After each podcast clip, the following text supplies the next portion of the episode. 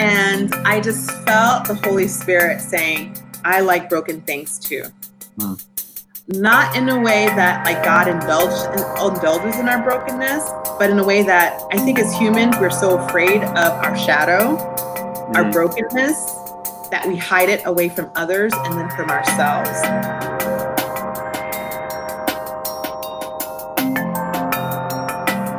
Welcome to Resurrection Covenant's Letters to the Church, a series where we get to hear from people from all different walks of life tell us what they would like to say to the church at this moment.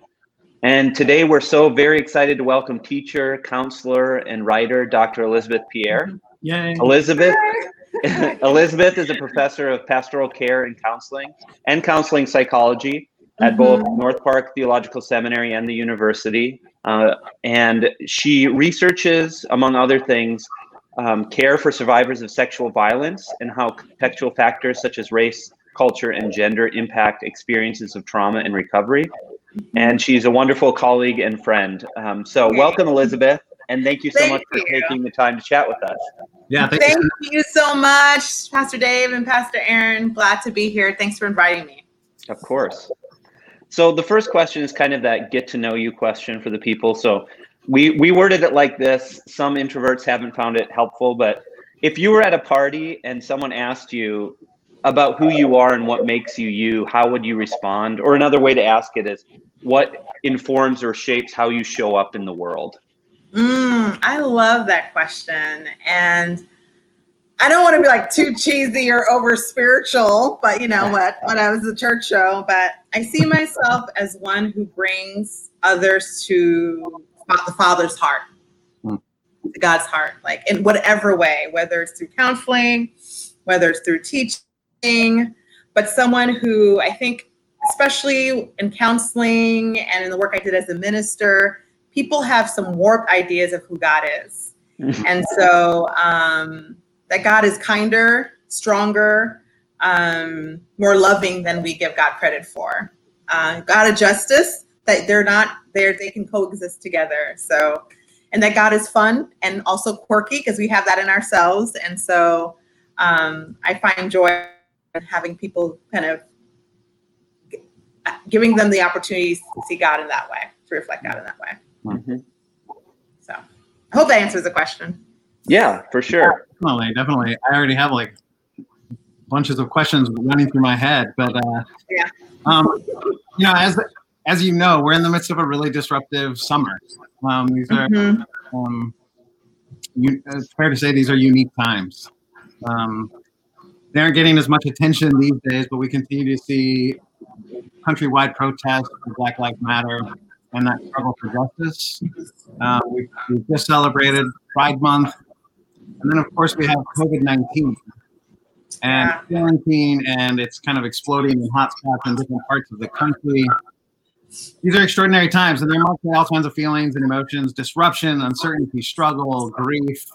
And you can imagine, and in many cases, we don't even need to imagine that this is a time when people are wrestling with experiences of trauma and mental health issues and ongoing struggles.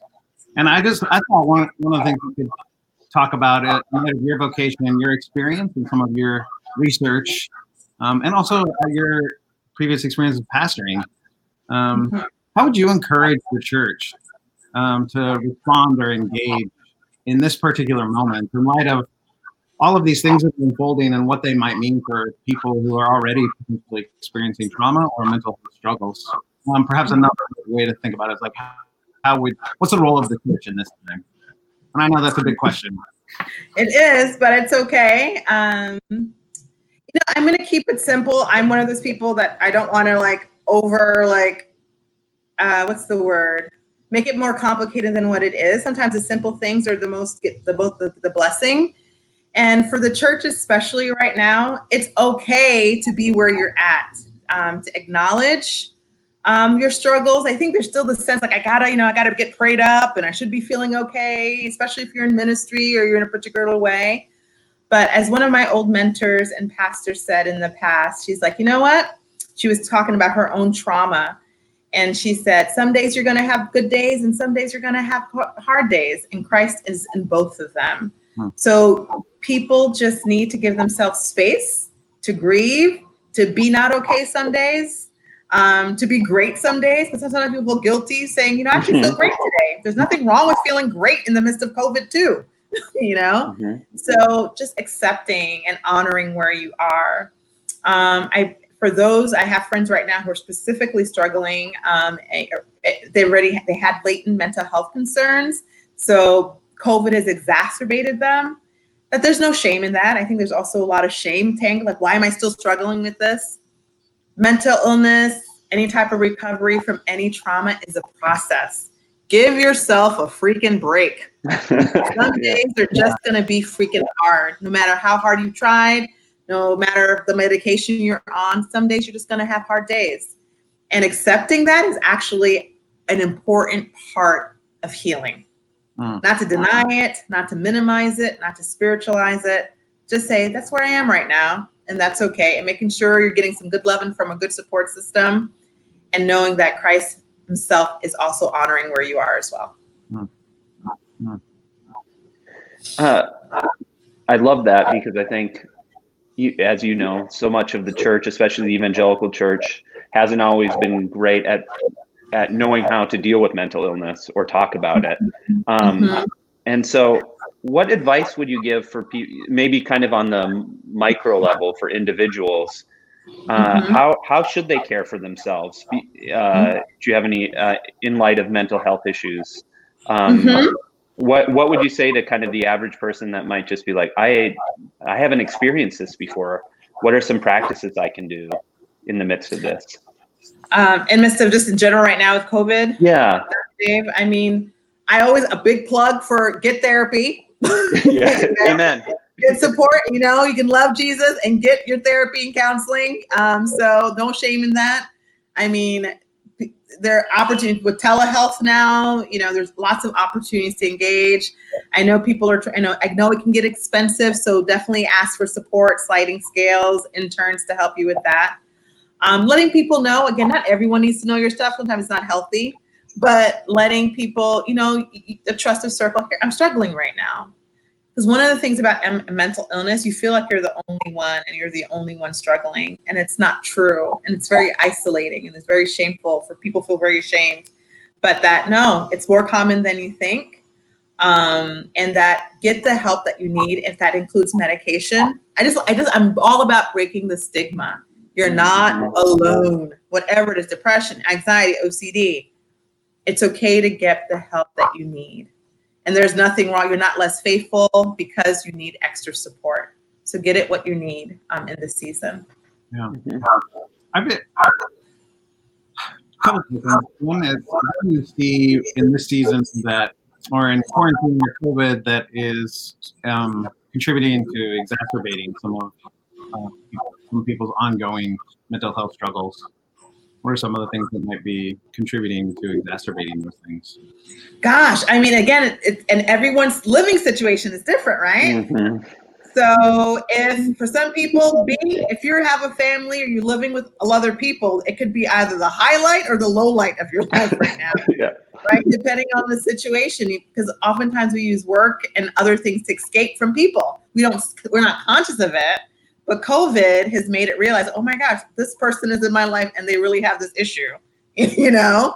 And so having to navigate that and saying, oh my goodness, and being okay to say, wow, I didn't realize this is what happens when I'm in this community, whether it's a family or households or roommates, um, and people making sure they get their own, own work done. Um, then you have people who are living alone, like myself. You know that mm-hmm. brings its own challenges and gifts as well. Neither is better or worse; they're just very different. Yeah. And you need to seek what works for you. You know, so I need to be intentional about connecting with people every day, whether Zoom, walk with friends, mask and physical distancing, of course. Um, you know, watching a show, knowing what I need. I've taken up painting um, just to, to kind of get it out, you know, ways to connect with God, my own spiritual practices in the morning and the evening are always of grounding. Um, and that's just really important. And everyone has to pay, pay attention to what it looks different for everyone. Um, so making good meals, drinking a lot of water are all ways of caring for oneself well. I, another question I have, and it's around that stigma and shame question, because I, I, feel sure. like I feel like the church contributes so much to that, or has. Yes. I know Dave touched on that a little bit. I'm wondering if you have. I don't know that I have a specific question, but some of your thoughts on how the church has contributed to um, some of the shame around mental health, um, and then maybe um, some of the ways that the church could do better.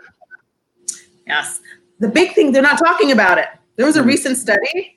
I think there's 30 to 35 percent. They they uh, the research said that that folks struggle with mental illness in the church, but no one really preaches about it.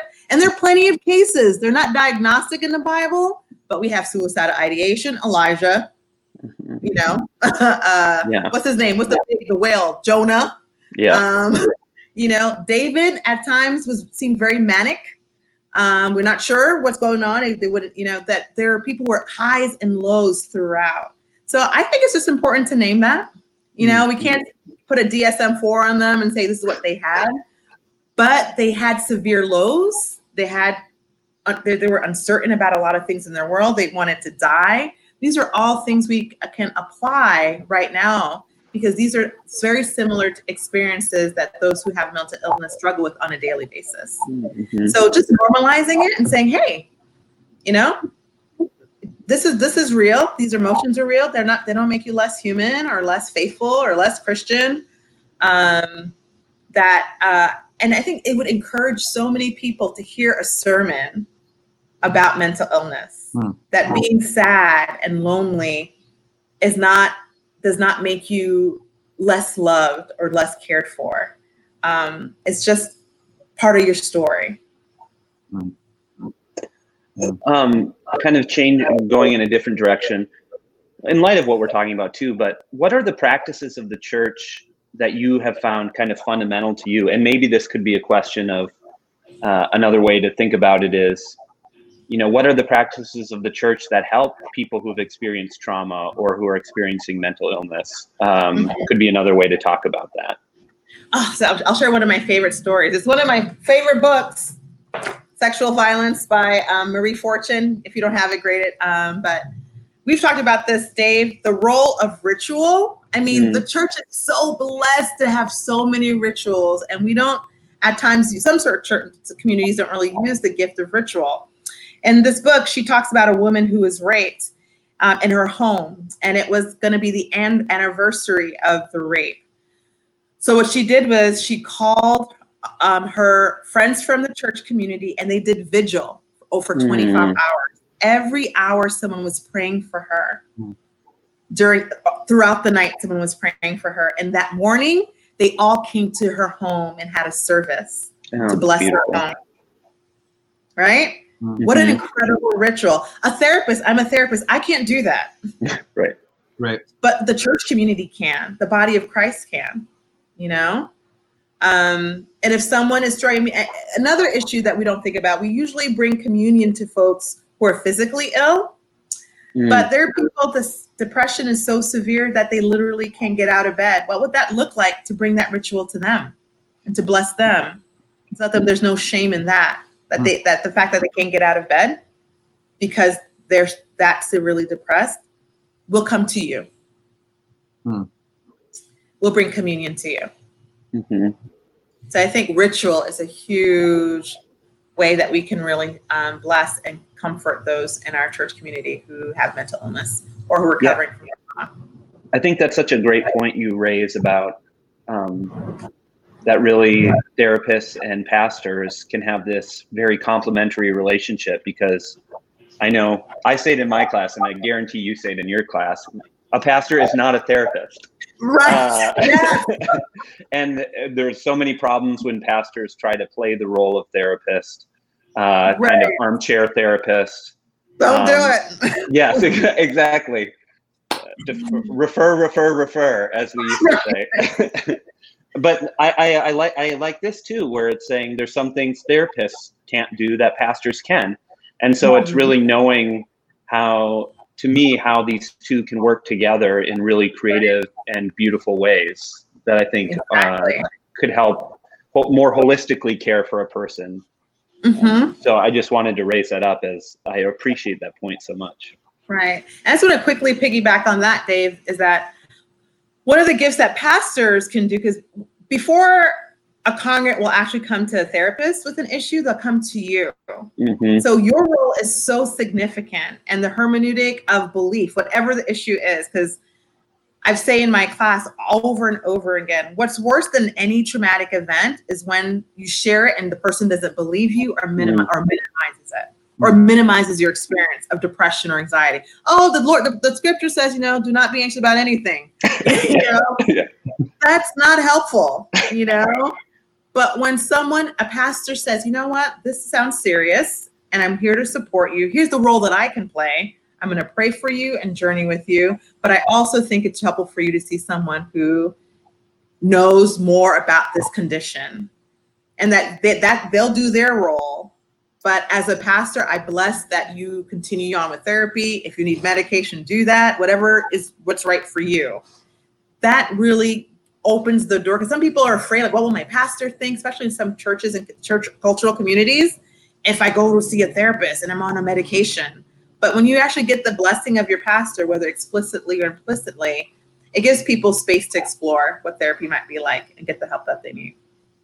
Well, one of the things I really appreciate about that is that it's um it's a good word for pastors, but it's I think it's also a good word for congregants and for the community um, to say if someone, because that's also a word, like if someone comes to you and says, hey, I'm struggling with this, to believe them is mm-hmm. um, a good first step in the process. Um, mm-hmm. As you were talking about, because we've been talking a lot about the ways that churches care for individuals as, um, as an act of pastoral care. I'm wondering if you're, this is maybe a little bit out, of or maybe this is right up your alley, I don't know. Um, I'm wondering if your thoughts on the ways that churches can provide pastoral care in for community. Um, so, like uh, I'm sitting right now, I look out of the doors and I can imagine many things that are unfolding in homes on the block where I'm right here where the church is. Um, what does it look like to take kind of the individual pastoral care model and think about it as a communal care model? No, I love that you brought that up because that's part of my pastoral care class. and that's just um, engaging what's in your community. I mean, most, especially right now, you probably have heard of this, but there's a higher rate of like domestic violence right now happening because of COVID and abuse. And many of these people are people of faith. And I know that most shelters would appreciate getting some pastoral support and vice versa. You know, you need them, they need you you know? Mm-hmm. um, so communicating with you know with those in your community asking a therapist out for coffee saying you know what? You know making sure you have the referrals. Who, who's in your community? Crisis centers. Um, we need each other um, to know that hey there's a pastor in the community who's willing to support us in any way whether it's just getting education or providing financial support um, having uh, folks come to your church community saying, here's what we do. Uh, those are things you'll, it's amazing what folks in your church community don't know about what's in the actual community. Mm-hmm. But there are folks who are willing to support that's beyond your scope because you can't do it alone as pastors. So, working, I'm all about collaboration and working together. What are the gifts in the community? Most folks will want to engage actually, like, oh, I'm great that because I don't know how to deal with the spiritual aspect of this person. Mm-hmm. But you guys know how to do that. And um, and it creates a really beautiful camaraderie, um, camaraderie that blesses everyone, whether you're a person of faith or not. So, as we wrap, kind of the last question we always wrap up with is so, in light of your specific vocation, what do you want to say to the church at this point? Mm, gosh, this is. Uh, I'll end with a story. I love stories. Amen. Um, uh, so when I was younger, and I had my nephews and nieces were younger, I was cooking fish sticks for them. And I have six nephews and nieces. And on that day, I was reheating these particular fish sticks, and my niece Nia, um, I thought she wouldn't want them because my other niece Imani likes her food like clean and in like or in order. Um, and the fish stick actually broke. And I was like, oh my gosh, Nia's not to want this because, assuming I was projecting on her, because Nini doesn't like broken stuff. So I saw the fish stick and I said to Nia, I said, honey, I'm so sorry. Um, I'm to make you or reheat another fish, fish stick for you. And she looked at me. She was like five at the time. And she had a little list and she's like a little chipmunk cheeks. and she said, That's okay, Auntie Betty. I like broken things. and I just felt the Holy Spirit saying, I like broken things too. Hmm.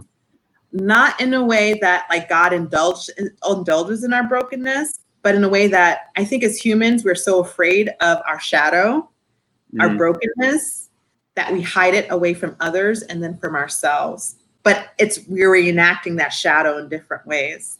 And I believe that it's okay to acknowledge the shadow, acknowledge the brokenness before Christ and before others so that healing can come. Mm. There's no shame. Wherever you've been, whatever your story is, that um, God is open to that and wants you to be open to that too. Amen. Well, that's a wonderful place to end. Mm-hmm. Um, so we just want to thank you so much, Elizabeth, thank for you. your work and your continued both uh, uh, in Chicago, but uh, around the world, and doing this uh, this work of helping people heal. And uh, that's holy work, and we thank you for it. Yeah, thank you thank so much. You.